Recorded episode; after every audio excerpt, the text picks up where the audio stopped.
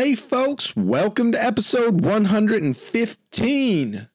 This episode features Brandon Workman, an entrepreneur, teacher, and rock climber.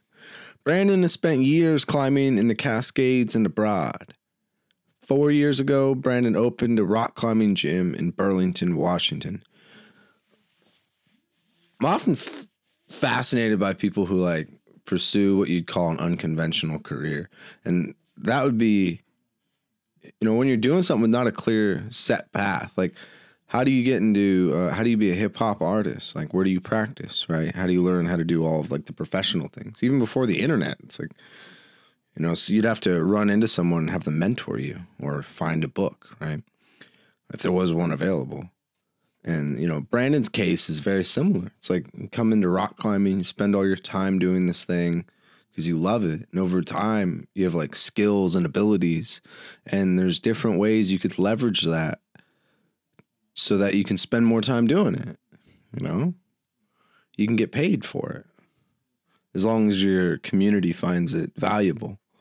But when you do that, there's certain consequences, right? Like if you're going to teach, there's less time that you're going to be able to spend um, focusing on your projects or like performing at your fullest potential. And if you're obsessed or focusing on, you know, competing professionally, um, there's caveats to that as well because you have to be 100% hyper focused to your potential that you miss out on other things, right? And I love hearing about how people walk that path. Brandon was a lot of fun to talk to, and it was really helpful, given that he's like a he's a parent and he has this obsession that extends beyond his professional life. Mm, I love listening to how he considers the balance. Hope you guys enjoy this episode as much as I did. If you'd like to check out um, Brandon or his gym, uh, Riverstone in Burlington, Washington, you can find him at riverstone.com um, and on social media as Riverstone. Without any further ado, here's Brandon.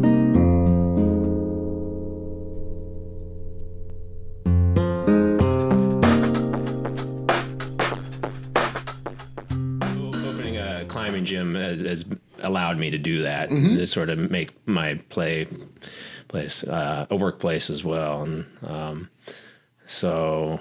But uh, definitely uh, also find myself not climbing as much as I, I yeah. used to at the same time. So, mm-hmm. um, yeah, keeping those those two things separate. Um, it's, it's, tough sometimes, you know, mm-hmm. especially when you see your buddies uh, you know, climbing, having a good time, and, and, you have to be all about the business. And, yeah.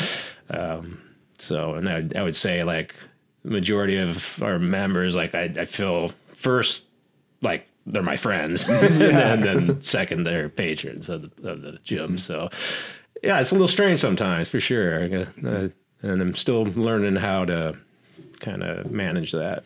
Yeah, I think it's cool. I've met several people who've been in a situation where they really love the the activity that they're being of service of, right? Um, like whether it's having a gym and, and being a teacher or maybe creating content in there. I guess it's more teaching because teaching's a big one. Mm. Uh, it, teaching and, and, owning a business and having people pay for that for that service and to be able to be a part of that community, right? Mm. Um, where the some people want to like throw it all the way, not throw it all the way, but compartmentalize it to between their professional life and then the, the activity that they like to do even when that overlaps right? To where it's like i'm here for for climbing and business and then there's no friendship right? Or uh, martial arts and business and no friendship. And mm-hmm. i can't keep it personal because it'll like ruin the relationship. But like what what I've and then there's other people where you know they they fall on a variety of other where they set those boundaries right, right, right. Um, to to the point to where maybe they even give like people like deals and discounts because they're really close to them right mm. like those are like kind of the two big extreme paradigms sure, sure yeah. and like I feel I feel like you're part of a community, whether or not you're it's family um, or uh, professional, mm. right, and or interest based and that when you're doing it with finances when you're an entrepreneur um, you're fiscally accountable for the boundaries that you set. So, like, if I screw up and set boundaries with, don't set boundaries properly with my, um, like, uh, mother in law, right? Um, or one of my good friends, and they just uh, walk all over me. And there might be some, like, emotional consequences, right? Um, that I have to deal with. But that doesn't make everyone deal with those problems. They don't make those problems seem like apparent and urgent.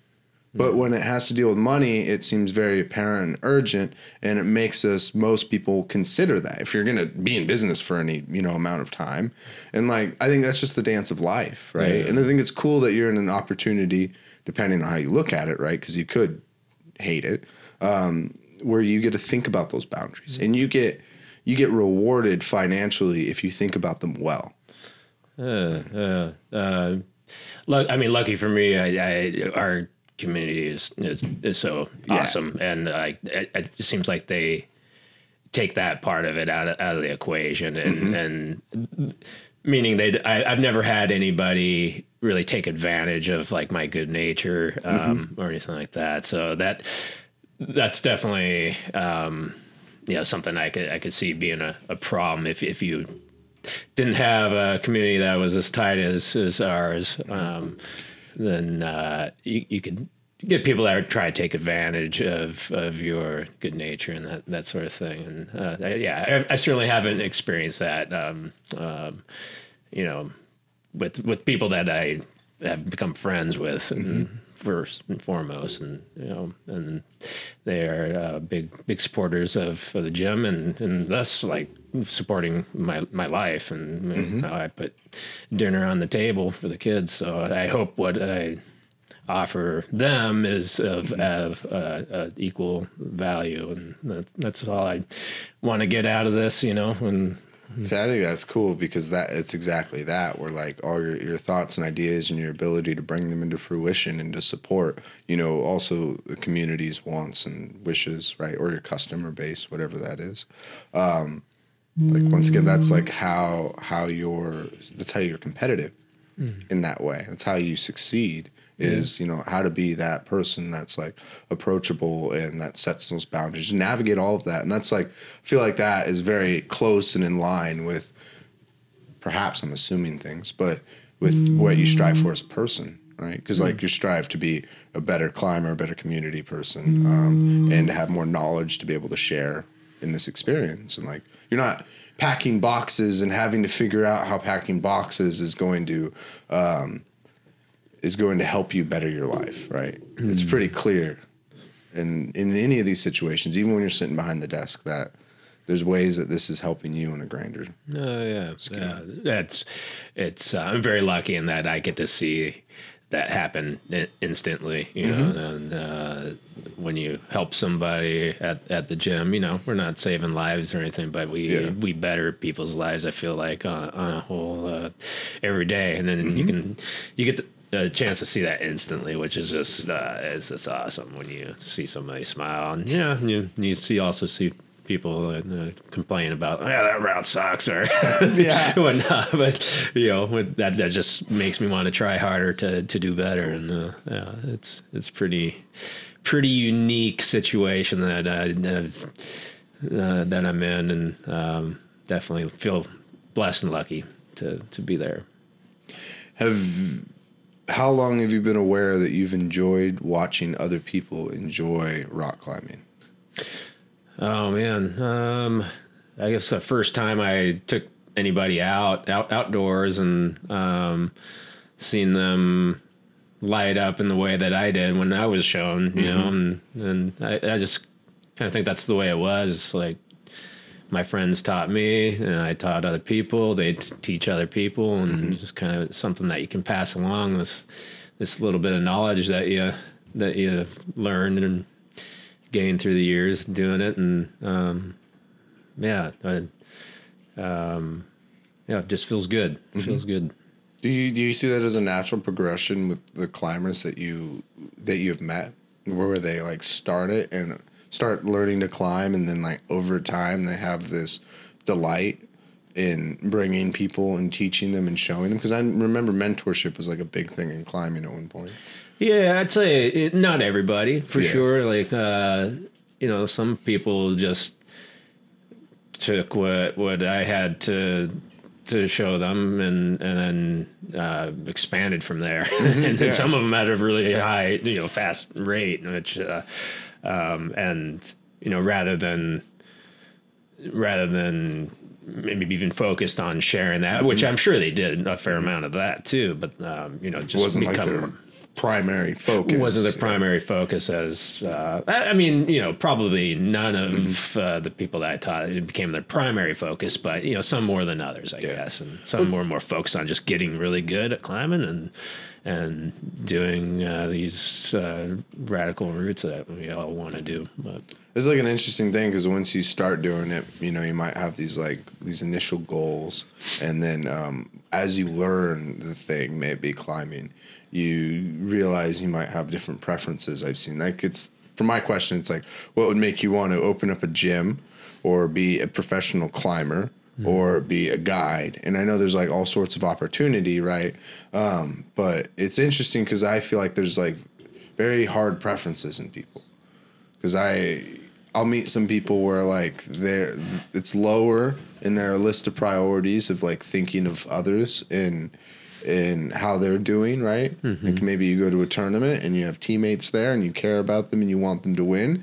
But like that's like you know maybe third on your list of things Sure, you're thinking about sure. and you're just like obsessing about your match coming up you're putting everything you can in that's your highest priority and then you see that other person right where they're like they're out there checking in with their teammate. They're doing everything to keep their teams like stoked and morale high. Yeah, it's true. It's uh, and I think that changes. You know, it's uh, certainly like starting a gym. I, I Mm-hmm. Was doing it for myself, you know, mm-hmm. and then for a handful of buddies. Like, hey, we need a place to to work out, get strong, and and train during the the winter time. And then was like, well, okay, we got to have some kid programs because the gym can't survive that kid program. And then you know the kid programs blow up and and it's like man these kids are getting so good so quick. And it's like uh, i'm getting a, really a lot of joy out of watching these kids progress in the way they're doing. And so it becomes something else and it's always evolving i feel like. And um you know there's for all kinds of reasons and some of them selfish some of them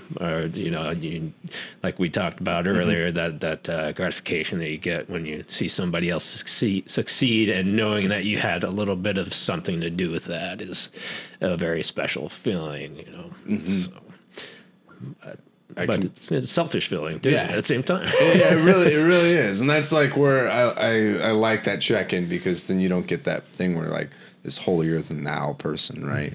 Um, like where there is like you do have all true like true altruism, right? But still, there's that selfish little kernel in there, and that's great, and that's why I say that, and I think that's important to think about because if there's people that hold themselves back from trying anything, whether they're like a parent right? And they're like, if I climb, it means I take away a little chi- time from my child, or if I run, what have you, um, or even money wise, like maybe you can barely afford it.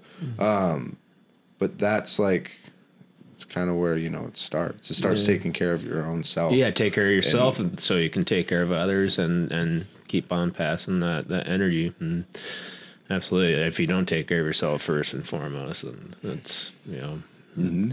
You're not going to be able to do these other things that feel feel good, Yeah, and, exactly. and feel good to other people too. So, Mm-hmm. yeah, and I've watched people try to do that, and they like self martyr to the point of suffering. Mm-hmm. And like mm-hmm. then when they're trying to help those people, they're only just creating this like you know very negative environment, and it's like oh that sucks. Because like what makes me like you know really feel f- for them and even feel for myself who's been in similar situations is like oh they're really suffering you know? Mm-hmm. Like they're really unhappy. And now there's this like clout of unhappiness yeah, there could be too much, you know, I mean, we're, sacrifice, you know. It's, uh, but uh, yeah, it's it's uh, balance, I suppose, like anything. Uh, have you ever have you had that when you opened the gym where you had to like the gym had commanded or not commanded but you wanted to focus on it and do your best by it and you realized that there were some other things that you weren't thinking about and they were uh, and it was hurting you in some way?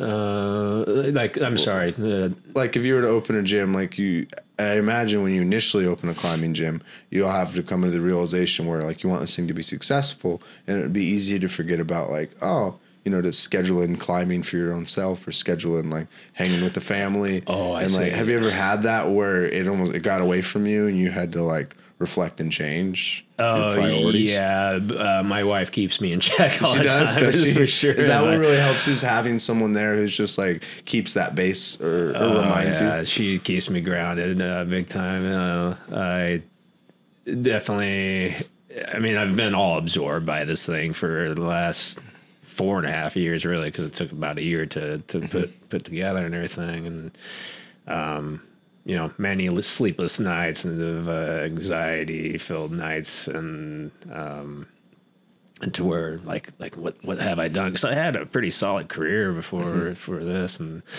I knew I'd be paying taking a pay cut. It was totally worth it um, if I get to do what I love to do. Um, I didn't exactly. I liked what I did before, but I didn't love it. Yeah, I didn't have that overlap between the things that you would just do without pay, right? Absolutely, yeah, and and so yeah, it definitely it took it took uh, my better half to kind of reel me back in some like, hey, buddy, you need to you need to be good here at home too, and uh, and put some time in with the the kids, and you know, just like let that shit go for a night or two, and. Um, you know, sometimes I'd listen. yeah, yeah. Is it help? Does it always helped you in the past, like even before the climbing gym, just you know throughout your life, to have certain people there to like kind of anchor you and ground you in that way that you can confide in, or have you always been able to just kind of? No, I, I, with it on your I couldn't done anything without uh, my my friends. I mean, thinking right out of high school, I had absolutely no direction, and uh, um, yeah, I don't. I was, Yeah. I was considering all kinds of stuff. Really? Like, I new- moved to Nebraska to go to college because my father moved back there for a little while. That's Mm-hmm. so glad I didn't do that. Uh, uh, I mean, life would have been so different. It's, it's always strange to think about. But if I didn't have my friends in place to say, "Hey, Mm-hmm. there's this thing called snowboarding. You should really move to Mammoth with us, with Mm. us and, and and try it out for a while. You can get some, you know, dishwashing job and do whatever it Yeah. takes. We'll just get a group home and, and snowboard every day, and, Oh, and while we figure out life. And so, Wow. I mean, it, it it's so my yeah my people having my back. Yeah, it started a long time ago for sure, and I, ever since uh, I feel lucky to have always had somebody in, my corner there. I, I don't know that I would have been able to do anything mm-hmm. alone. You know, I'm definitely it's somebody that like I feel independent. Like I don't rely on other people, but mm-hmm. I definitely other people bring the best out in in me. Yeah, I feel like. sense.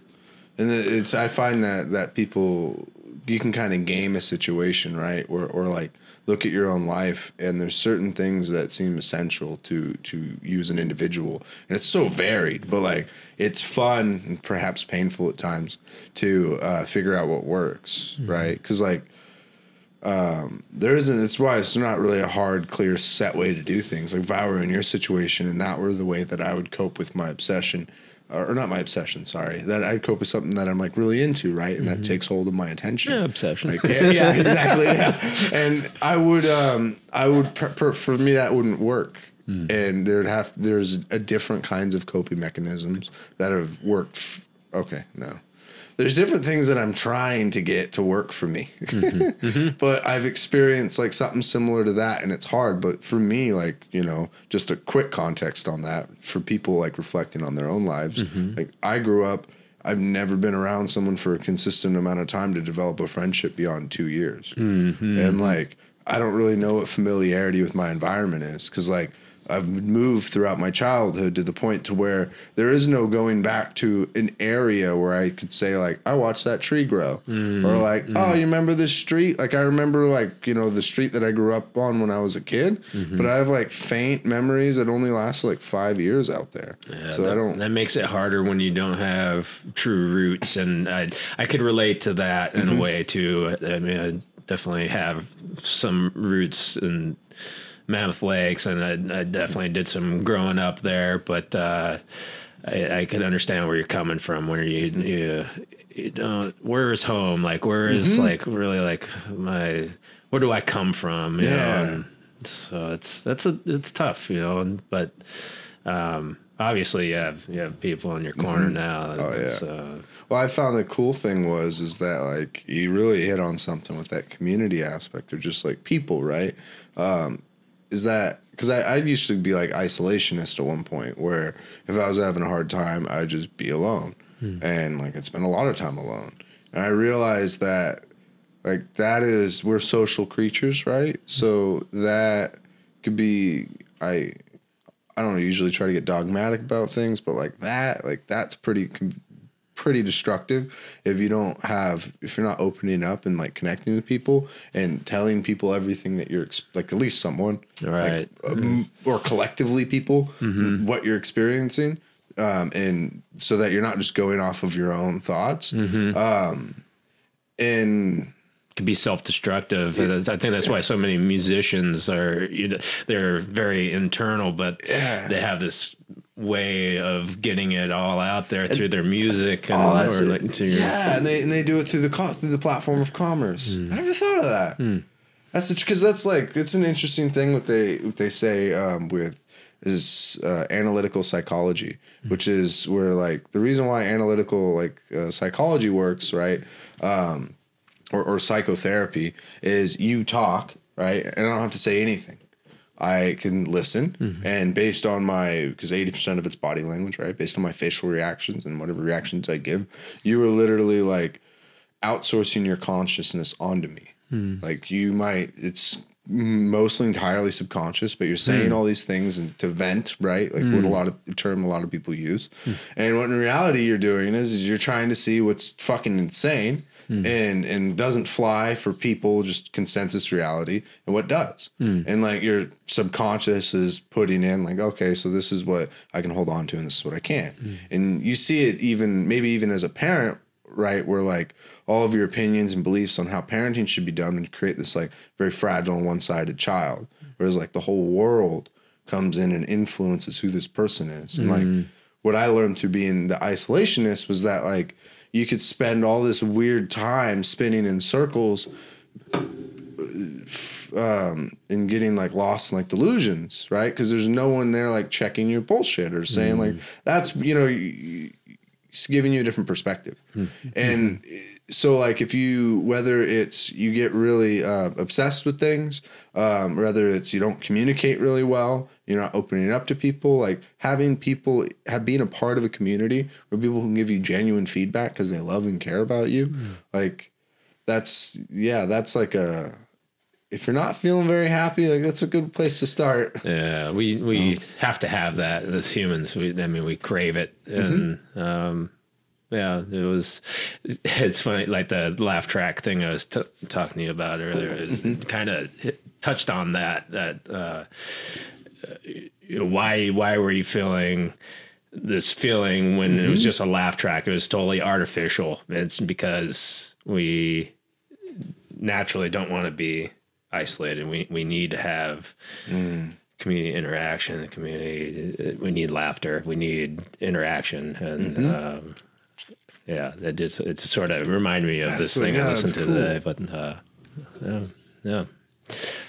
Uh, it's not. Uh, it's it's. Uh, I think you can do some incredible art. People can bring out some incredible art when they isolate, and then they're they're in their mind, and they can conjure up things that maybe they couldn't when they are in a group setting. But but then if you let yourself dwell in that that world too long, it could it could be a dangerous thing for sure. and you go back to that balance right? And it's really good like we were talking before the podcast is like even withholding like um everyday routine right? Or um things that you're like if you were to you know sleep in a place that's entirely uncomfortable right? Um the alleviation of that momentary discomfort will cause a renewed sense of perspective you know? And it's like um that's where i think it's important in those senses is to know like if anyone's out there has a preference for isolation or has a preference with like, oh, when I'm alone, I feel like you know really uncomfortable, mm-hmm. like to go and do that thing, mm-hmm. you know, even for just for a little bit, like because you're not gonna change who you are. I mean, you got preferences, right? Like that's mm-hmm. like, like I said, is is you keep going and you reach like this pretend mastery, you know, it's you're still dealing with the same things, just in a different, complex way. Yeah. Like Tyler says, get out of your comfort zone. Yeah. Take a cold shower. Take a cold shower. I don't know about that, man. That's, that's getting crazy. it's all pleasure. It's just shivering. no, it's so funny that you say that. Like, I, it brings me back to um, South Howser Tower this summer, and and like to where like I, I was just getting pretty cold. It was, it was shivering, and um, and we had just been struck by lightning and shit. But Wait, what? Wait, tell me about this. Oh yeah. Well, oh, so this summer, yeah, we did uh, Beckey Chouinard and and got caught in a little lightning storm. But Oh um, wow, where's that at? it's um, in the Bugaboos, Can- uh, BC. Oh, But multi-pitch trad. yeah, it's old uh, classic. Uh, is developed in the '60s, uh, '65, I want to say. Beckey, Fred Beckey, and Yvon Chouinard. Um, yeah, just classic, classic big wall route. And um, anyways, we did. There was nothing forecasted, and and uh, so we uh, let's, thought, let's go for it. I think one of the first um, teams up there um, on on that particular summer. Um, so because it had just snowed pretty pretty good, so a lot of people were avoiding it because there was still a lot of snow on. Anyways, we got to the top and or near the top, uh, little clouds were kind of rolling in, and then all of a sudden, little thunder bursts in the distance, you know, and, and then. Um, and uh, we there's a you, you get to the top past the crux and you have to do a rappel down to a notch and then finish up with like 600 feet of scrambling climbing and um, when we got down into that notch the, the clouds had come in right over us at this point and it was an actual real thunderstorm and um, so we heard a couple claps and then um, and then all of a sudden we heard one bit. We, we thought we just wait out the storm there, and and we're on this ledge anchored in.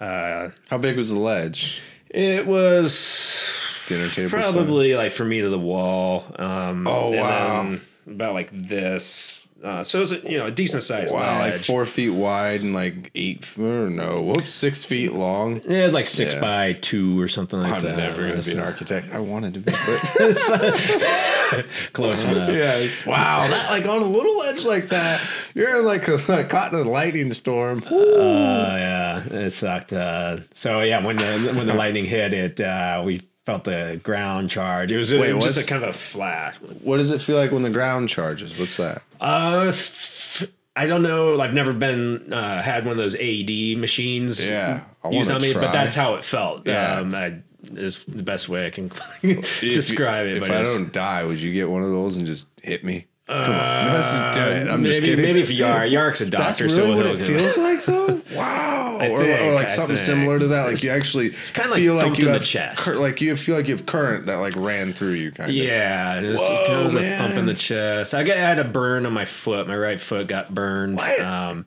but uh, and then Andrew was to my left. He he didn't. He got the flash and and Uh-huh. like the thump to the chest. But uh, Okay, hold on. You're good. It's uh 15 more minutes.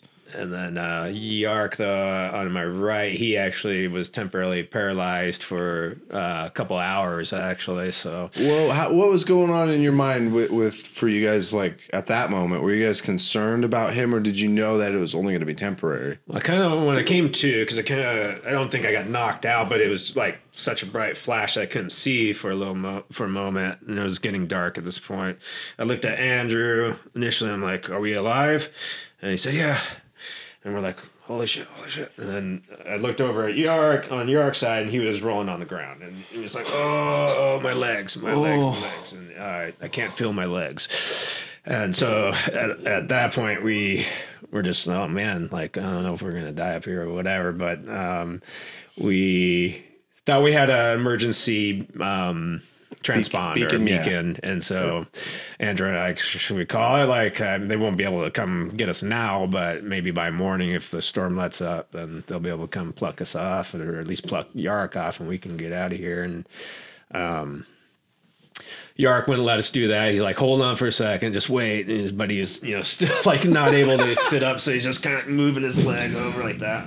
Oh my gosh. Uh, we thought we were screwed, and then about an hour in, he's like, "I'm starting to get some feeling back, guys. I'm starting to get back." Hour and a half, he's like, "Help me up. I want to try to Help stand up. up. And we helped him up, and then he thought that he could stand up. And we sort of let him stand on his own. Uh huh. And he almost crumpled and broke his ankle. You Oh can my see gosh. his. I watched his ankle kind of fold over. Sorry You're fine. but uh so we then we consider like okay yeah yeah let's call him the chopper you know Yeah. Um but yark's so no tough polish guy man Oh gosh. he said no we're not calling him yet I, i'm starting to feel like, uh, really guys i can feel my legs since eventually he's standing up and he's um and he's stomping his feet. He's like, ah, it's coming back, guys. It's coming back. Oh my gosh. And uh, yeah, long story Wow. short, he was able to rally, and we got ourselves out of there. Didn't have to call a chopper in, and uh, got up to to Andrew. Actually, stepped up big time and got us up this nasty mixed terrain. You know, this. Uh, Kind of, I was out of my element there for sure. It's like I'm, I'm good on the rock, but and that mixed stuff it just doesn't uh, do me well. No. So I was happy, ha- happy to pass those pitches off to Yeah, Andrew. yes. Thank you, Andrew. But um, Five minutes. yeah, but I can't remember what the what were we talking about it got me in this the story. But was, Talking about um had to do with standing on being on the ledge. yeah, it was Clyde. Oh, God. I don't remember. Oh, struck by lightning. No, that was cool. I've never been struck by lightning. well, I mean that's terrible. I'm sorry, but like I'm just like I've been scared because I came down like uh, Liberty Bell, and I'm like we were going, we were rappelling down. I did my research on the weather, and I'm like, oh. These look like thunderheads, and then they start coming in, and I'm and I'm wrapping down, and then as we pass this uh, climbers who are going up there, and um, and then we as we pass them then just thunder's just starting to hit. And i'm like whoa. It's- i've always been frightened to be stuck up in one but like I've had some hair normal. razors and well, thank you. You're welcome. I occasionally have a little like uh, zing zingy feeling, but uh, no, I'm just No, joking. no, just- sometimes when the lights go out in my house i just put a finger That's in it right. we were joking with uh, Yark and light cigars with his pointer finger or this finger. oh dude i wish that happened you can imagine what I can do with my other parts. i can breathe fire down there yeah, that's I- awesome Sorry, I, I don't know No, what got good. me on that uh, little rim, but uh, it had something to do with what we were talking about. but now I've totally lost. You know track. what's nuts though is that like this sense of so I feel I felt it in jujitsu like when you go out in a tournament or when you're training with these people and you're trusting them not to hurt you because you know you tap before a break occurs or you tap before you go mm-hmm. unconscious with the mm-hmm. choke.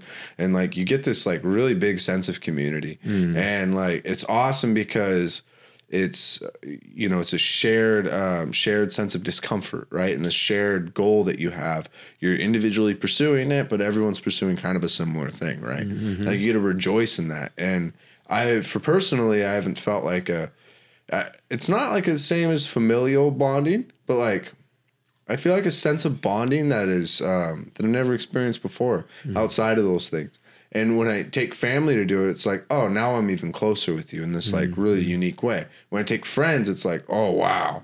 And, and in sense, sometimes in ways that I feel closer to people when I share an experience like that with them than I do with my family members who have never had like a, a hardship to to gather around, mm-hmm. other than like something traumatic. And that usually it's it's not still not the same. Like, do you know what I mean? Like it could be like a, a traumatic hardship, but I'm still not rejoicing around it like this positive hardship that I participated in. Yeah, yeah, no, I know what you mean. Being It's, up uh, there on a multi pitch too, like I feel like so that's like a step farther, which is like your brain, I guess depending on how conditioned you are to the environment, is like worried about imminent death most of the time. And then you have all these like you might be with someone who's reassuring you, right? And then you know comes and it goes between you and your partner. Um, the whole time. Like you're literally in a part where your your mind and your body you're like, this is terrifying, this is not good, I'm gonna die. And you're with a friend and they're like, oh, it's all right. Yeah. And then maybe it'll flip. And like I don't I feel like you don't get there. It's hard to get there without, you know, taking it way back in the day and go off into war or go into the the wilderness and we got to hunt our food and we're kind of screwed if we don't get the deer today. Like, Right, right, yeah. It, it, uh, it's fight or flight, and it's uh, complete reliance on on your buddies, and uh, yeah, I really like that. It builds instant, instant, uh, really strong bonds with people. the Uh, trust is, has to be negotiated like quickly. yeah, yeah, right. And you may not know this person, you know, with in that much with that much depth outside of climbing, but that uh so what I love about it is it it, it it can really be like the tightest of bonds with people um, because you've experienced these kinds of experiences with, especially if you add in some adventurous things like that. It's uh, yeah, definitely. Uh, always feel uh, a special bond with those two guys. You know, after that incident, for sure. It's, uh, yeah, it's it's a pretty amazing thing. Climbing in community and, uh, and people and people that it brings together. It's it's a it's a neat thing. It, yeah, it is because like I still would have a hard time like in the workplaces. You know, um, I don't know. Like a workplace is a really good example because like you could trust someone without actually trusting them, right? Like just to get the job done. Sure. But like once again, if it's in your life, is in your first of all, if, if you're if you feel like your life's in your in someone else's hands, or you feel like a goal is in someone else's hands, one of those mm. two, mm. right? Like that's when you start to negotiate that trust a little more. Mm. And for me, it's personally though. I don't know if it's just because I'm growing as a person, but it's been a lot easier for me to just like be a person around other people and not try to like make myself into some fictional thing or like be really like anxious and like caught up um in how they'd perceive me, right? And like Yeah, worried. I think some of that comes with age for sure. Yeah. Uh, and I think, uh, how, old are you again? 25. 25. Yeah, you're a little ahead of your days. Uh, but uh, for me, like getting in the 30s, it, all the ego stuff or persona or just status really Yeah. started to mean very little. And then and when you have kids, it even means less. you know? Uh, yeah. yeah. It's the kids kids really do like are a pretty big leveler, right? Sure. Yeah, sure is. Did you did you have a moment to where when you when you had kids that you had to like reprioritize the goals that you had and like how'd you reconcile with that or, or did you? Uh, I knew how to like chill out on the alpine stuff when Eunice was first born, and you know little things like I had an enduro bike. I was starting to get into enduro biking, and had a couple close calls, and thought, uh, like, what's more important here? You know, enjoying this enduro bike or living to see my kid's tenth birthday. So that's. Uh, yeah, your priorities definitely get straightened out, and um, you know, obviously, it's it's like there's no question about that kind of stuff. It's easy to let the enduro bike go. Yeah, exactly. but climbing, on the other hand, is yeah. So is that is that is it hard for you to get because the reason why they say dad bod right is like people get dad like a dad body is is that I don't think it has anything to do with like a physicality. I think it has to do with more of an mm-hmm. experience, which it's like I have a child, I love this child, and all I think about is this child. Mm. And it's not everyone, but some people end up going that way. Like I was saying before about like being selfish and like taking time for yourself, right? But you're really helping your kid to like when you take some by amount taking of care of time. yourself. Yeah. Mm-hmm. And like, did you ever have that problem where you're like, oh, I'm neglecting climbing now, or was it pretty easy? F- was it more that you had to focus, that you had to pull your attention to the kids and keep Yeah, yourself in I- check? I think I, uh, you know, for b- because of that reason, I- I'm not a very.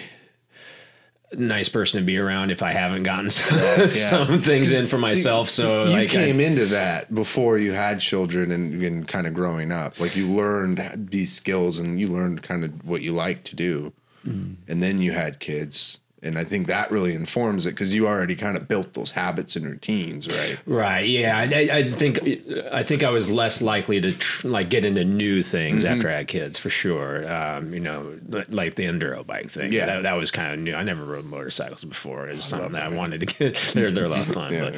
But, um, but you know, getting into the new things. Uh, get Mm-hmm. getting the new things. Uh, definitely took went to the wayside. Yeah. And, uh, but uh, doing things that I was already accustomed to, like I couldn't wanna, I didn't want to let all that go away. Just you know to. Um, for the for the kids, you Yeah. know, because it wouldn't have been I wouldn't have been a good father if I had. I, I feel like if I didn't take care of myself a little bit, and and I could definitely tone it down. Like I wasn't uh, doing doing quite as crazy stuff as I did before I had kids, but um, I, I wasn't willing to give it up completely either. So some parents do. I, I know my friend Daryl, you know, when he had uh, kids and um, pretty much just packed it up. So no, I'm done climbing. Yeah. And part part of that had to do with uh, our, our buddy Chris dying, but um, he's definitely a father figure to him. But he, uh, yeah, I think that was part of it. But I think most of it was that he he thought that to be the best dad he could be, he should he should go that route, and I, I respect that. You know, I, I couldn't do it, Yeah. but um, definitely respect him for making that decision, and I think he's a good good father for sure. Yeah, I do too, and that's where I I more have a response like good instead of the good job. I say, oh, interesting, because it's that. It's like it's almost like an artistic or like there's like this like creative room for you to experiment with where you draw that line in a way that's like Uh, that we couldn't argue that's like oh that's pretty terrible right? Mm-hmm. Like there's extremes that are oh it's pretty terrible but there's like huge range in between where it's like you know what, whatever you do it's like it's so interesting for me to see what the kids think about the mm, situation as they mm-hmm. grow up and like and then how you perceive your own self. Because like the one that that hurts me or that doesn't hurt me that the one thing that I try to keep in check is like first of all am I doing something that um, my body doesn't wither away and like doesn't have to be taken seriously. It's like good posture, you know, mm. nothing's hurting or anything. I got good range of motion. Like as long mm-hmm. as I'm doing activities to keep me going like that, like for now, that's how I'm measuring my success. And I just like to see people because I've met people who've had a family or maybe they thought they were at a certain age where they're like i'm going to start mountaineering or stop doing my you know my sport um, and i love to know what their li- quality of life is like you know Yeah, yeah. That's, if they're happy, then that's that's you know. I guess that's how you measure that as happiness. But yeah, and like yeah, on the other end of the spectrum, you see like uh, Mike Libecki. Have you ever seen that Oh, guy? no i have not He brings his daughter out to like uh, Greenland on these really obscure like. Oh, yeah, I do know, yeah. and it's just like to me, I'm just like cringing as a parent, thinking, God. But and he's like They're extreme, happy. but he's made it to where they're like happy and then you listen to his daughter and you're like that sounds so cool Exactly. It's like it, it, one side of me is just like that is such an irresponsible dad. Gosh, darn him! Like, Uh-huh. yeah. but then the other side is like, God, I really wish I had that connection with my daughter. yeah exactly it's like ah, how do you do that like, So I don't know. Who am I to say? I guess, I guess everybody's got to kind of decide for themselves what Mm-hmm. what is the best route, and um, yeah, I. I, you, know, short of like child abuse, like Yeah. uh, I had a friend whose dad took him at like eight years old Mm-hmm. and 12 years old up Rainier and like forced him to, you know, you're going to the top of Oh, wow, Rainier. yeah, Like, uh-huh. that's you know a little bit overboard. He didn't really. He, he ironically he learned to love to do it and it became a guide. yeah. So wow you know th- there is some gray area there, but I I think that that was kind of a an extreme Mm-hmm. thing to do, uh, uh, force a kid up Rainier like that. But um, you know er- everybody's everybody's different, family situation different. Um, uh, I'm I'm nobody to say otherwise. You know that they should do otherwise. But Yeah, exactly. I love I love it in the, almost in the sense of like trading cards. Like it's like how do you do it with your kids? And then just listening to them and you know collecting those different perspectives along the way Yeah, yeah. is is cool. And, and Dallas is interesting because like I for me personally just reflecting on it, listening to like Dallas Clokey's uh, experience how he balanced like running and family and climbing, um, which he seemed to put like a high amount of importance in, in all of those, and even his own like uh, spiritual beliefs, I guess. Like, yeah, church and and teaching too. And that's always very interesting to me because I came into this thing like I had this very romanticized view of things because I hated working. And for me personally, and I couldn't figure out if I was just lazy or in the wrong place. It turns out it was the being in the wrong place. Um, but I would f- coming into it, I'd be like, okay, the thing for me to do for happiness for me is is to screw the job and figure out how to do the activities I like to do all the time. Hmm. And like I always thought that was like just the goal that everyone would like to do. There's hmm. some secret thing inside of you that you one day want to pursue for the rest of your life. Mm-hmm. And I didn't realize that it's so like nuanced, it's so naive hmm. because you see these people who like are you know do many things but they're not great at all of them hmm. right? But they, they're kind of good at them and they they have beautiful overlaps and perspectives and you know fun. Um, and then you see other people who like given up their whole life and pursued you know i'm gonna take care of my family. Hmm. And like and then once again people who've just said i identify as like a climber and i have my family and that's that's what i am. Hmm. And like for me if I were in that like in a situation where you really like climbing in your family, I've tried to remove some other things in my life to focus on, um, you know, one sport or like one passion, and like I'm always left wanting. Like, I, I have I have such a hard time with that, man. Like, Yeah, yeah, more of a jack of all trades kind of just, uh, or you just find enjoyment in too many different things in order Yeah. to to focus in on hone in on one thing. You mean, or uh, it's uh, yeah, I think that's a okay okay th- way to be. You know, just uh, experience it as much as you can, try to absorb it all. And if something catches, then something something takes, something takes. And Yeah. you run with it. But it's uh, it's never been that way for for me. I mean, climbing definitely grabbed me, but it, it I never. Uh, thought like, oh man, I just want to be like the greatest climber. Or, or See, that's the weird like thing. Cause like people who don't who don't do climbing or people who don't just pursue specifically something you watch on like like a competitive thing um, for outside of school, like you know for their life, right? Like it, it can almost just seem so cut and dry. Like okay, to be a, a climber, right? That, that that's who you are, and you're going to be the person who's going to be like successful and notable is mm-hmm. become professional or become competitive and put all your time in like climbing the highest grade and doing the mm-hmm. craziest thing. And then you look at the like the lifting, you know, similar thing, like lift the most weight, get the PR. And mm-hmm. like that's the that's the the narrative that people have. And it's like, no. There's way more in between there's way more in between this. Like like for you, I don't think like or I won't say that. For me, my goal isn't to be to climb like five fifteen or to hmm. do like a five sixteen A. Mm-hmm. You know what I mean? One day, like that's not how I measure success. And running, I had to come to terms with that. Why the hell do you pay money and sign up a race if you're not trying to be 1st hmm, hmm. Like, because I climb and because I do jujitsu, like I the only way to do that is to get rid of all these things and to focus on that. Mm-hmm. Or if I'm out here to enjoy like nature and to like push my body, I just accept with finishing mm. and seeing what that's like. But that's like a different reason to do it. Climbing is the same thing. Like, give me a reason to be out in nature and explore these mountains, mm-hmm. and like, and all of that that other shit that brings you into climbing. Right? It has nothing to do with that. Like for me personally, the competitive nature of it mm-hmm. is it doesn't have to be that grade chasing story or you know. Yeah, yeah. That's I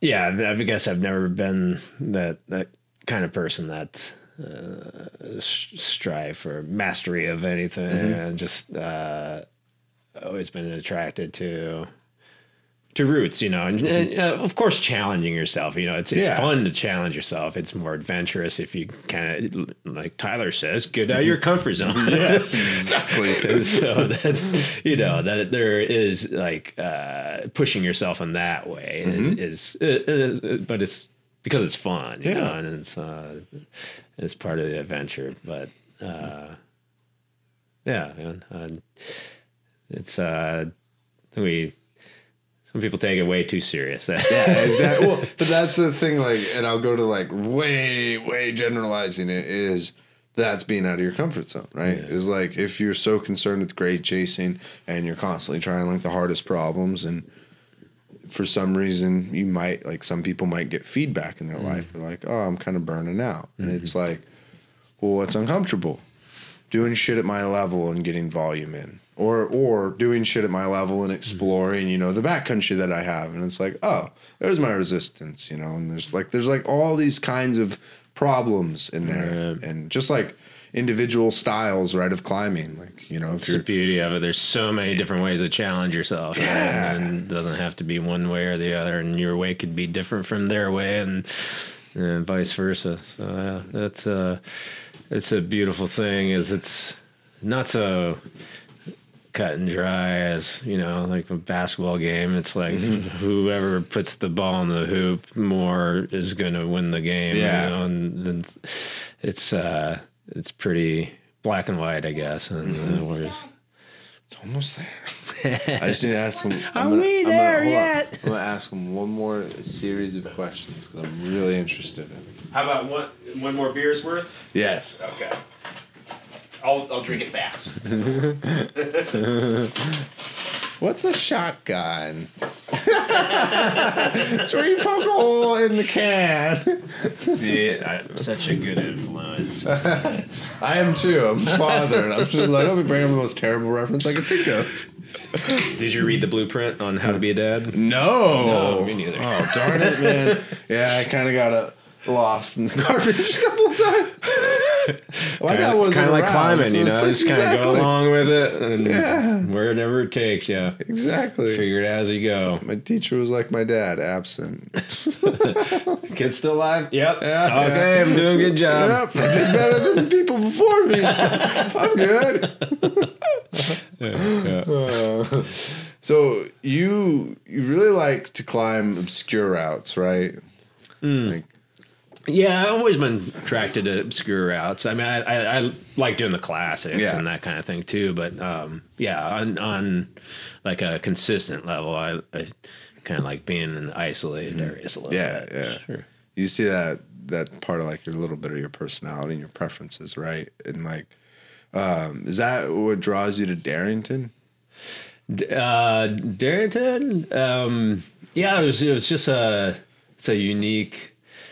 A unique, unique area in, in that it, it has such big stone and so few climbers, and there's not a lot of places that I've experienced quite like that. Uh, I mean, uh, in the Sierras, if you had something that was eleven hundred, oh, out of school, nice, let it snow. Yeah,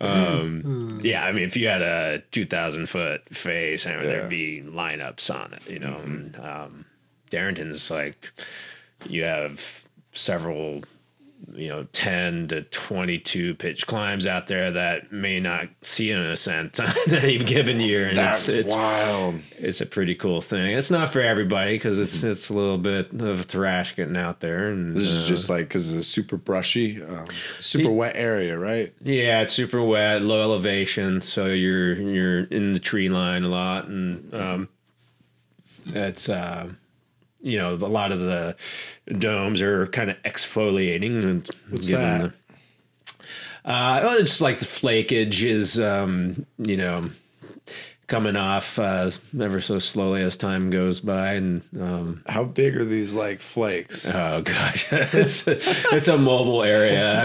It's uh, oh gosh! there's uh, sometimes occasionally big ones, but Who wants to go climbing tomorrow? Okay.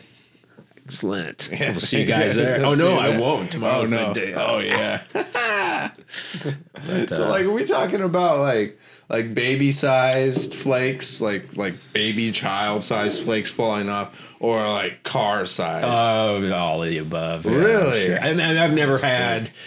At Darrington, I don't think I've ever trundled anything bigger than like this table, really. But Wait. it's, um, Tell me, tell me how it makes you feel to trundle something when it's safe. Like, do you get that thing where, like, you know, when you get up to the top? I don't do this anymore because climbing's ruined it for me, unfortunately. but like, you know, when you get to the top of a ledge, and like when you're a kid, and you just want to pee off of it, or you just want to like throw a golf ball. Yeah, litter. that's a perfect way to describe trundling. Really? I love Oh, yeah.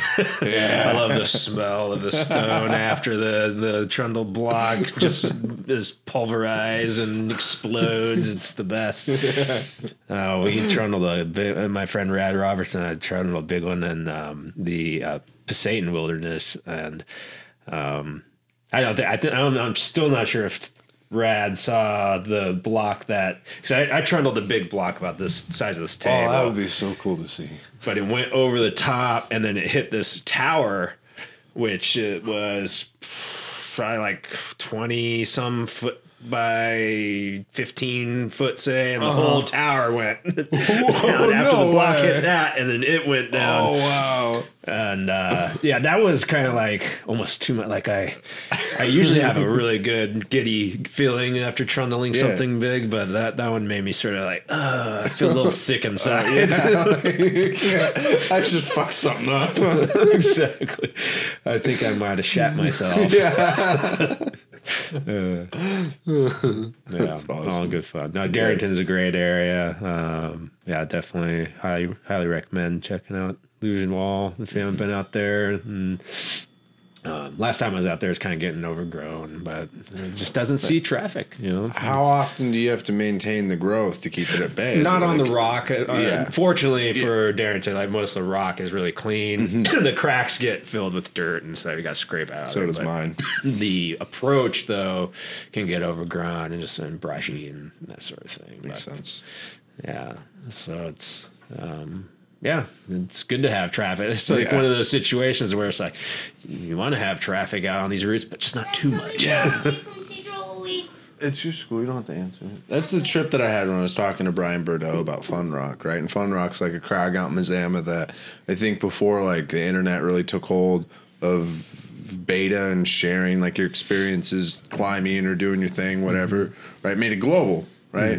Um, it wasn't as trafficked, and then as it got more trafficked, he's just like, yeah, it's awesome and like because you don't have to clean it regularly all the routes look great and, Sure, sure. and that the traffic's great for you know moving all like the loose rock right mm-hmm. and then you get to this tipping point though where he loved it because you know fun rock it's more people but they get this tipping point to where it's like oh now i got lines Right, right. and so you got this interesting thing where you do want more people but you just you know Yeah, that's uh well, certainly owning and climbing gym, I I, I, I can't gripe about crowds. Yeah, know, It's exactly. kind of like I'd be a big time hypocrite if I, you know, created all these new climbers and then said, "Damn it, don't go out to Yeah, my yeah, crags." But, exactly. uh, so far, you know, in this obscure crags that I like to develop, they we haven't. You know, it's it's been nice to see the number of people that go out there, and I feel like they're. Guys, we're not gonna be able to watch the movie. i will hurry they're far enough out there where I don't think they're always ever going to be. I would think that they wouldn't ever be overrun, and and you know the quality falls short of of like these premier areas, of course. So that that's also going to tame the the crowds a little bit. So It's like why I like ultra running is being able to get back there and expose that like experience that isolation pretty quickly. You know, once you hit that like five, if not really, once you hit that ten mile mark, like whoo, it's um, you don't run across very many people. Um, but I the crowds, it's like a it's like a problem that if you perceive it in a negative way, um, I feel like the, like the crowds you can't change, right? Because you love the places, and by the nature of you loving it, other people would want to love it too. Like maybe I'm just an overstoker and I love sharing things with people so much that I'm really biased right now. But like um, the fact that I love it, right? Oh, and I have a kid. Whenever you try to do custody over a child, you know that the other person wants a kid just as much as you do. Right. So like you can't just only think about what you want. Yeah, So if yeah. I love climbing, a lot of other people love climbing, and it's healthy for me, and it's helped me, you know, um, make those choices. So I need to look at it in some way and be supportive in whatever way I can be, when I see those situations. So when I go to, I'll go to like Index or I'll go to Fun Rock, even during peak times, and I'll make the best of it and I'll enjoy it. Yeah. And I'll find out how to be encouraging. Like if there's like a lot of lines, and if I hear I'm talking with someone and maybe they're, which it's happened once, but like maybe they're kind of complaining about it, I'll point off to like some other like, you know, adjacent crag that no one usually goes to. sure, you know, yeah. because like I want. I, I want whatever I can be to be a positive influence on myself and other people. Yeah. Almost, I'm almost um, for that situation because I think it's a problem. Just like parking's a problem, right? Like you, we complain about traffic, but like this is a cool fucking spot to live. So of hmm. course other people are going to live here, and I want people to live here. I don't want it to be.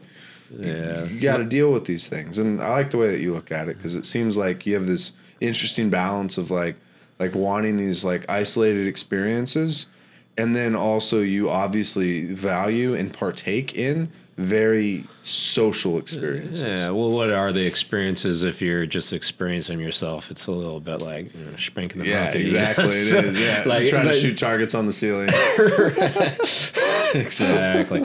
So, but you know, it, it's it's a balance. Like you also you don't want to see them getting overrun, but it's so I, I don't know. Like I like the the balance out here, and that the the climbing. I kind of like that the climbing, the majority of the climbing that where mm-hmm. I go to isn't. It, it falls short of world class, and mm-hmm. that's okay with me because it, it does keep the crowds down. But you know, because mm-hmm. it's still really good, and there's great climbs out there, and um, and there are people that are willing to to trek way out there and, and, and share this experience with you and um, you know just right now I like the the circle that that goes out and enjoys these areas because they don't they don't get overrun but yet you're sharing something that is Yeah. special to I mean the areas are really special to me. In Cumberland Crags very special to me and um, I want to share that with people. Yeah, just just not everybody. exactly. Yeah, exactly. and Yeah. it's that push and pull. Once again, you'll fight. You'll not fight with it, but you'll you'll deal with it for the rest of your life. You know, you'll you'll go back and forth because you are you're even a community member. You are responsible for bringing people into the community, and like so, it's just something you know. Yeah, And- and natu- happen naturally. And I, I love it. It's it's it's great. I love it when people get stoked to to go out there and yeah, we had a crack cleanup out that that way, and um, it was it was really cool to you know people that Yeah. knew that they'd be going there that day and, and may not revisit it because they're moving on. We're in a Navy Navy guy, a couple Oh, of Navy yeah. guys in particular, and uh, but they came out there and put put some elbow grease into the area. It's just like so so cool that they would do that, you know, and to put that the time to improve an area that they they know they're not gonna Right there. frequent forever, but. See, and that's the beautiful thing, man. You know, and like, uh, what, what was one of your favorite routes or the most like memorable routes? Maybe the most the route that you're most proud of for setting. For setting, Yeah, in the outdoor, obviously. uh, What's the most in, proudest indoor route you've ever set? No, I'm just kidding. well, the green one on Anchor 21 is just awesome. Never changed it in three years. That's right. We're never going to change it. I'm going to epoxy them to the wall. it's that good. oh, man. off.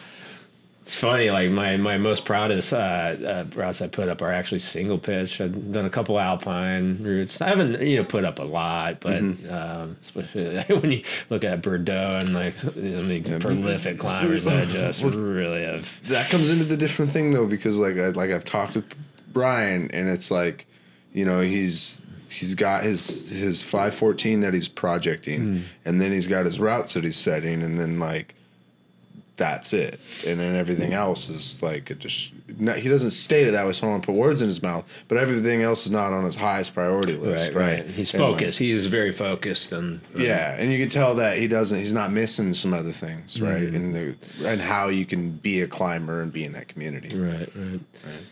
No, that, it's uh, I'm proud of them all. I, I, I it's it's fun. It's adventurous thing to be the first one up, even if it's little boulder or whatever. It's just just a unique um, experience, and it, it becomes quite addictive. I, I can see how you know p- people like Burdo or any of these guys that are uh, developers and um, they uh, it's once you get a taste for it, it's it's hard to. Oh. It's hard not to want to do get more, Really? and yeah, if a- you could like nail it down, like what is like what does that appeal for you? Is it just like that exploration and Yeah, it's, it's the, both the adventure. It's a feeling of like you you are giving something to the climate community, Mm-hmm. I guess, to a certain extent. I mean, I, I don't know how much that really means Yeah. to be honest, but you know, especially like the some of the routes I'm most proud of, like Tradical Mm-hmm. uh, up at Iron Mountain. I, I, I don't think it's even been repeated. Mm-hmm. so, like what I'm contributing with that to society is like next to nothing. Mm-hmm.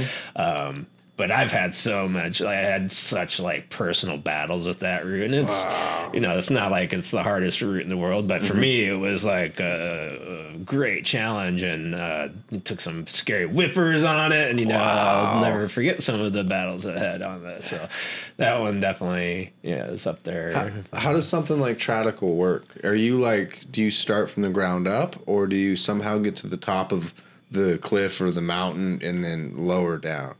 Uh, yeah, I mean anything like a Cumberland Crag, is- you you have to. You know, it's not.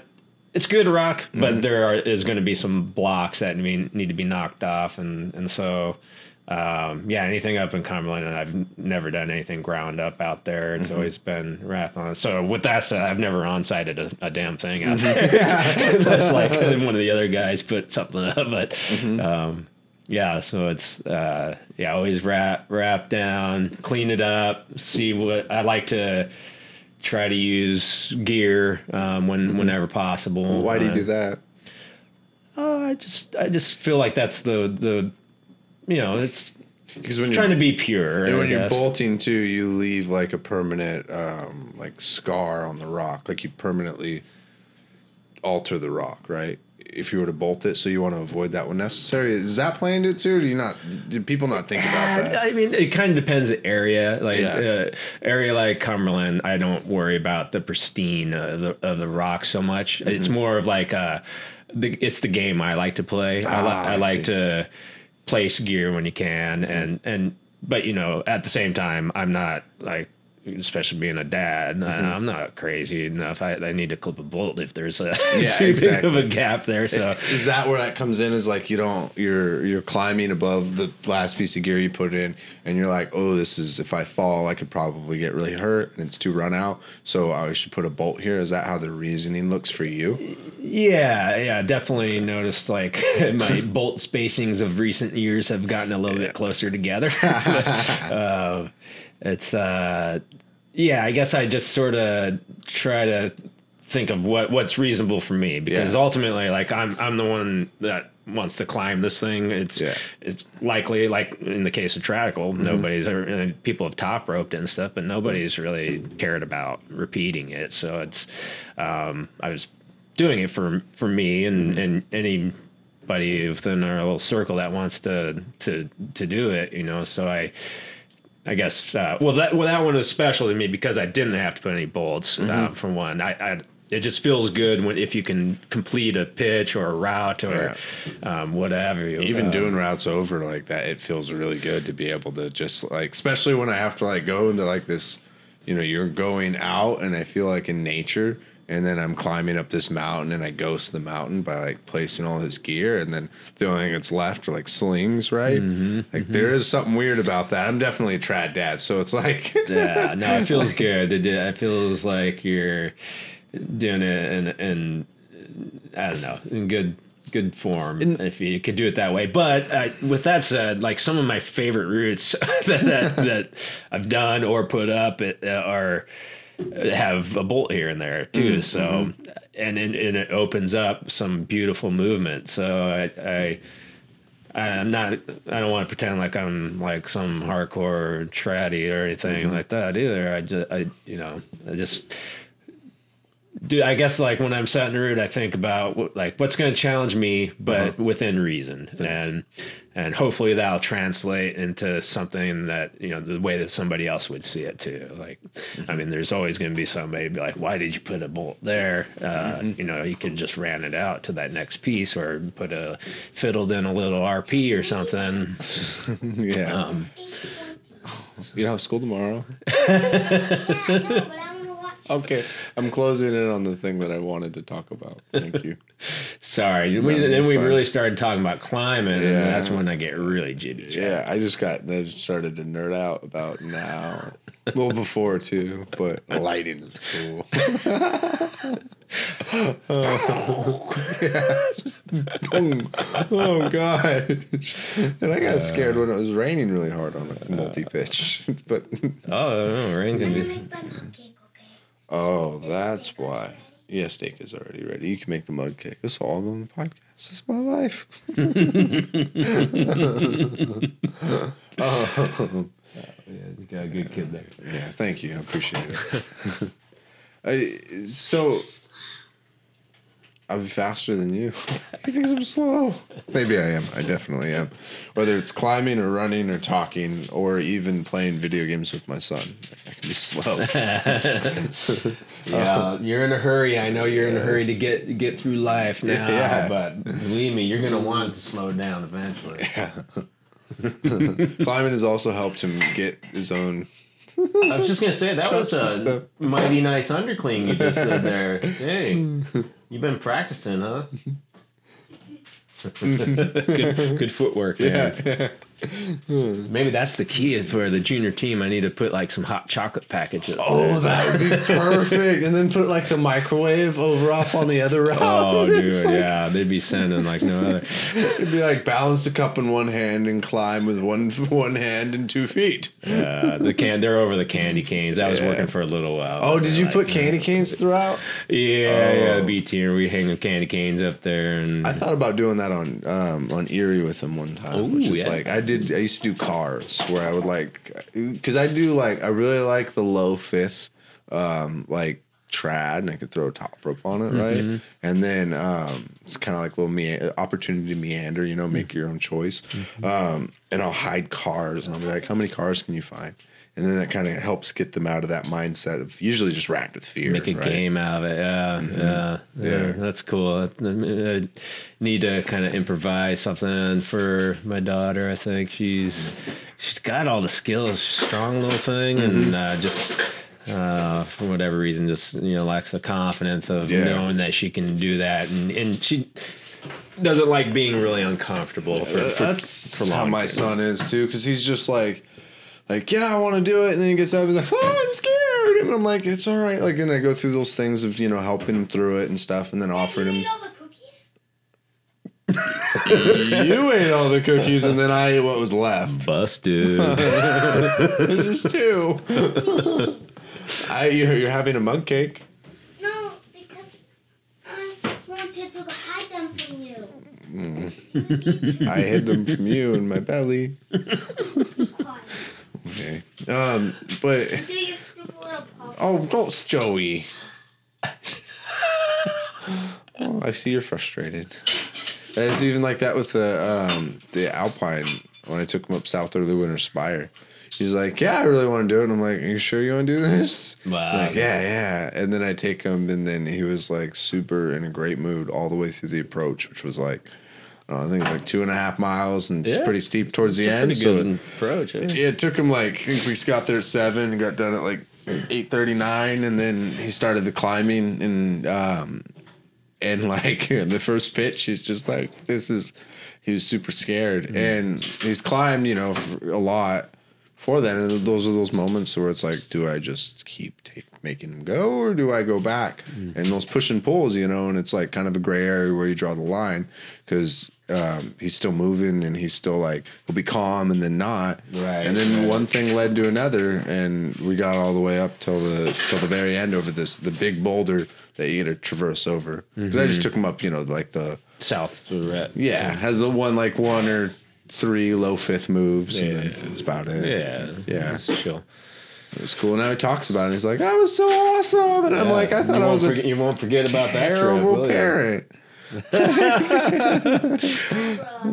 when I grow up, I, Do you do you like climbing? Right on. yeah, Yeah, that's. Uh, I know it's hard to know how much to push, and and uh, like I, I I would like to talk to Mike Libecki and, and just find out like. Uh, Have you ever had to put, or was it just like his daughter was so interested in what? Because he would just, you know, take off on these expeditions and be missing in action for a month. Yeah. But and was it just her uh, desire to be with her dad that drew her to that, or did she was she curious? And did she like climbing in general? And What was it that Yeah. brought her there? But because like I even when I was even watching and learning about him, I think didn't he? Yeah, he had like a real rock um, film, Mm-hmm. and that's where it got to the point, and I'm like, like I was cringing for me, right? I usually Right. when, I, Right. when I look at people, I usually try to think of them like. Because I'm just still curious. I'm To we're all still figuring yeah. it out. Yeah. And I'm like, oh God, I can't do that, but that does look kind of fun. and then you get to the point to where they're like talking about co-parenting, and then they say that like when he is around, even the daughter did get like sad when his baby, but when he is around, um, you okay? Can you move it? You can move it. When he is around, though, he's oh, like sorry, at all of the the children events, and he's like hundred percent there for his daughter, and then you see it click, and I'm just like, oh. That is that that's so cool. Mm-hmm. And that that kind of goes to like I guess I'd end it with that, which is like it's not what you do but how you do. Mm-hmm. Right? Like whatever you're doing, it's just how you how you manage this relationship with the people around you. Because it's open. Mug cake. Like cake. Oh, diabetes in a cup. I have a hard time with sugar, but I've learned. It was funny because I'm like, I'm not disciplined. I eat whatever I want, and then I have bad cavities, and then I learn to become disciplined. And okay, okay, I learned to become disciplined. And then one day I'm at Disneyland with him, and he's like, "You want some ice? Let's eat some ice cream together, Dad." And I'm like, "That's bad for me." And I'll get you some. And he's like, "Aw." And then I like had a bite of his ice cream, and that that stuck with me. And I look back on it, I'm like, "Oh, discipline? You mean neurotic?" And then I'm like, ah, you went from not no discipline to discipline to neurotic, and then I went went riding the wave, and I'm the just like, oh yeah. And then I looked at like how he is with like with food and stuff. I tell him about it, but I'm like, maybe, maybe it's not always that bad. Yeah, yeah. yeah, we this. Gotta be a kid. You're a healthy, active kid. You don't have to worry about these diabetes, child, childhood diabetes kind of stuff. No, he's Look fine. at that spoon. Yeah, he is. He has it all over his face. Sugar's your oxygen. So like, yeah, because when you when you you pull really hard one way, they just run the other way, don't they? Uh, I just him and I have like had this ongoing kind of like just like poking at each other with it. It's There's fun. nothing in there. It's probably because you didn't. Oh, you didn't stir that very well. Oh, I think you ate a lot of it. It's questionable. Wow, oh, that looked painful. hot. Come here, you okay? Hmm. Can I have then- another one? It does That smell burnt. It's not broken.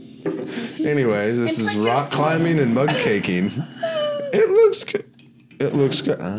Mmm, mmm, mmm. It's delicious. Like a creme brulee. Mm, Yeah. Ooh, I made good creme brulee. You hungry? No. yeah. Sugar. yes. I need to have another one. No, that's that's good. No, that's a What happened? Did you eat it Yeah, out I of the don't know what happened there. no. Oh gosh. It's supposed to be up to there. Maybe Pikachu ate it all. Yeah, I think Maybe that. Pikachu did. Let me swallow this one away. No, don't throw that one away. No, No. this one's burnt. Okay. Dad will eat it. yeah. Okay, Yeah, because I like the sugar. I'm be Here you honest. go, Dad. What's that jacket for? All right. That's for keeping me warm. Is there um, anywhere that people can find out more about your gym, Brandon? Yes, uh, check out www.riverstoneclimbinggym.com. And do you have any? Um, where can people learn more about your like climbing and stuff? Like, do you have any records like First Ascents or any guidebooks or anything? Got a guidebook, uh, Skagit, what, what did I call that? Skagit County Crags. Yeah, I think that's the county we're in. Yeah. Put down your phone. and uh, there's Yeah. there's a couple uh, left, I think, in print. I, I was thinking about maybe Mm-hmm. not printing for for a little bit and try to do a new book. Oh, really? Mm-hmm. Because there's been a lot of new happenings. So, um, yeah, we got Tyler Hill and David Swain, and, and they've been doing some route setting of their own out, out Oh, they there. have? So it's uh, it's nice. It's great to get the new gen in there, and I'm still sending like you know a route a year per year kind of Mm-hmm. out there, and um, and then uh, yeah, you can check out any like routes that um, I, I said one a couple routes in Darrington. You can check out Mountain Project and get all the Cumberland Crag stuff out there. Yeah. Um, you did set someone illusion wall, right? just the page, and then I did a little help with the Excalibur, but um, You spent quite a bit out there with. Oh god. Can we do a round two? Can we do a round two? round two. Oh, that's what I know. Yeah, down the road. I'll give you a lot of I could time. jibber jabber for hours. I with could too. I want to talk about. I want to talk about Chris and Darrington and Yeah, all that. oh, one yeah. next You could do a I know I'm whole. doing. You could do three segments on Chris Greyell and um, yeah, those guys and Mm-hmm. the whole Darrington thing and.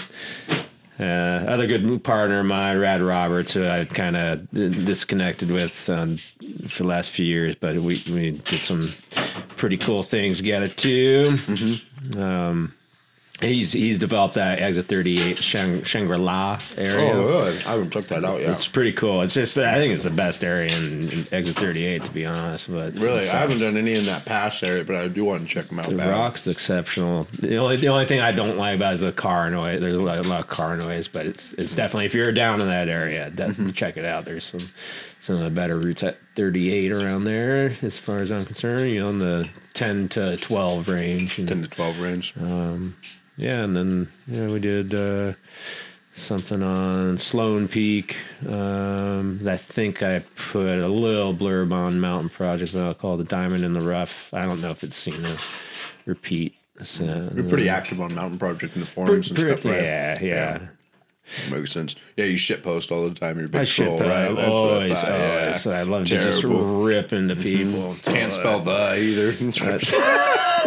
There, there, there. that was him patting me on the back. uh, uh, I, yeah, definitely overpost for the the Cumberland Crags area. so- really? I've never been on the forums at all, and I got to get up on there. Yeah. Oh yeah, I'd no, I, yeah. not too much ranting, but just like Damn, probably what? too uh. much beta spewing, and I, I just tend to do that. I like, do that all the time, man. First, you're going to get this left hand crimper, and then you're going to do undercling, and then and then you're gonna do a Superman and pray for Jesus. it's like, man, I can't even on-sight this thing. That's funny. It's all right. I spray beta too. I think it's because I like to teach people. Like, I, yeah. you know what? That that's is what it is. And Yeah. uh, sometimes uh, you know people tell me, "Okay, I don't need your help on this one." Than shut up. I haven't been told that yet, but I've been afraid for that day.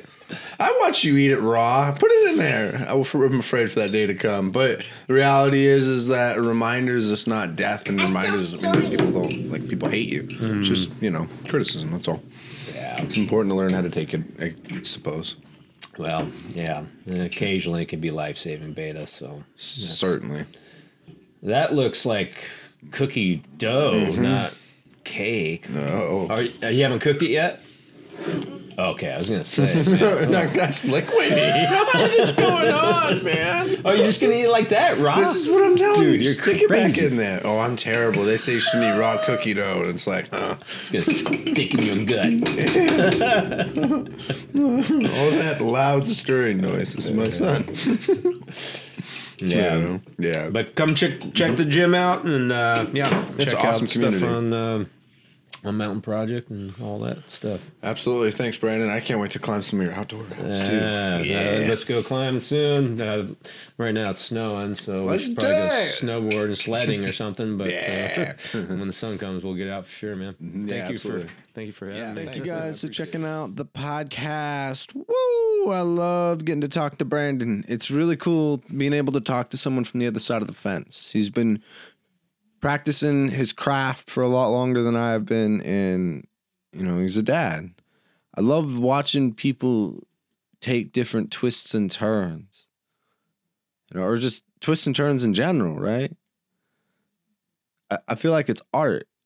Or it's really hard to to say that it's like ugly or pretty, but it's just often interesting. You know, sh- short of doing anything insane and treacherous and malevolent as a parent, right? Like, there's just so much like beautiful mess. We're all like trying to do our best and we make, you know, mistakes. And we also do some really cool shit. And if I could talk to anyone, you know, about their own experience and the decisions that they made, it's a blast. But with Brandon, like, it is so cool to be able to listen to his experience setting those routes in the Cascades and trying to find his own adventure. It's wild that you can get like something like almost expedition esque, perhaps in your own backyard. And that's not dramatizing it because once you get off the ground, like the situation becomes real. It doesn't feel like it's manicured, right? It where you are completely goes away, other than like the first moves that are above you. It's fun. Well, thank you guys for listening to this episode of the podcast. If you'd like to um, support the podcast, you can get over to becominghumanpodcast.com. Find us on social media at Becoming Human Podcast. And tell your friends to share and leave a review on iTunes, Google Play, the bathroom stall, wherever you happen to listen to this. I mean, like, if we could just get a few more signatures inscribed in the bathroom stall of your nearest truck stop, I believe we would start trending on back pages. I don't know if that's good or bad, but let me consult the internet technicians and I'll return. Have a great week, y'all. Thank you for your support. Bye.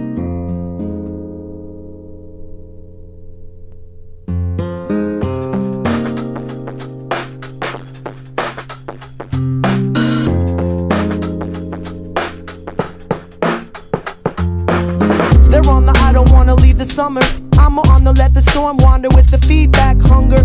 Mother never mumbles under breath.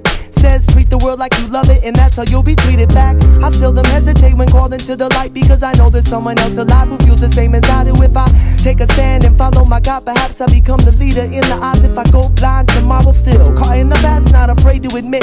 If lost, I gotta ask what's the task I've been given. Cause if I miss what I pass on the path when it twists, there be no journey in the visit like it already happened, but didn't. I'm not alone, that's all I really need for the comfort and realization that nothing is guaranteed. I want nothing in return but the peace that something stolen. Once I find out where it was, I'd say I knew, and so I don't.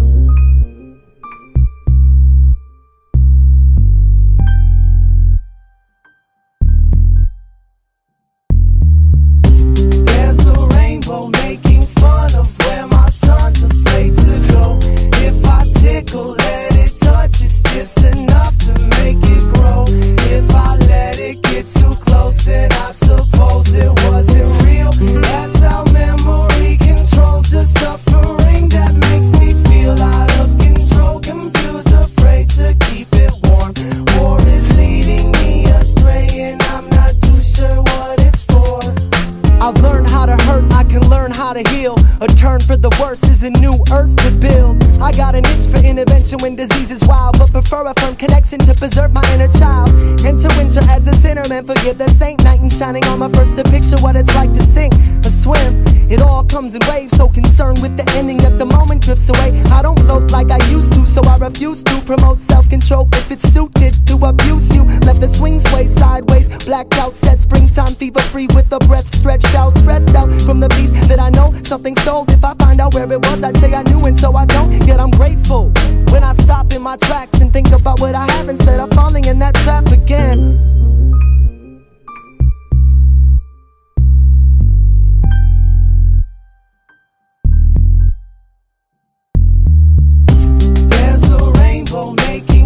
of where my son's afraid to go.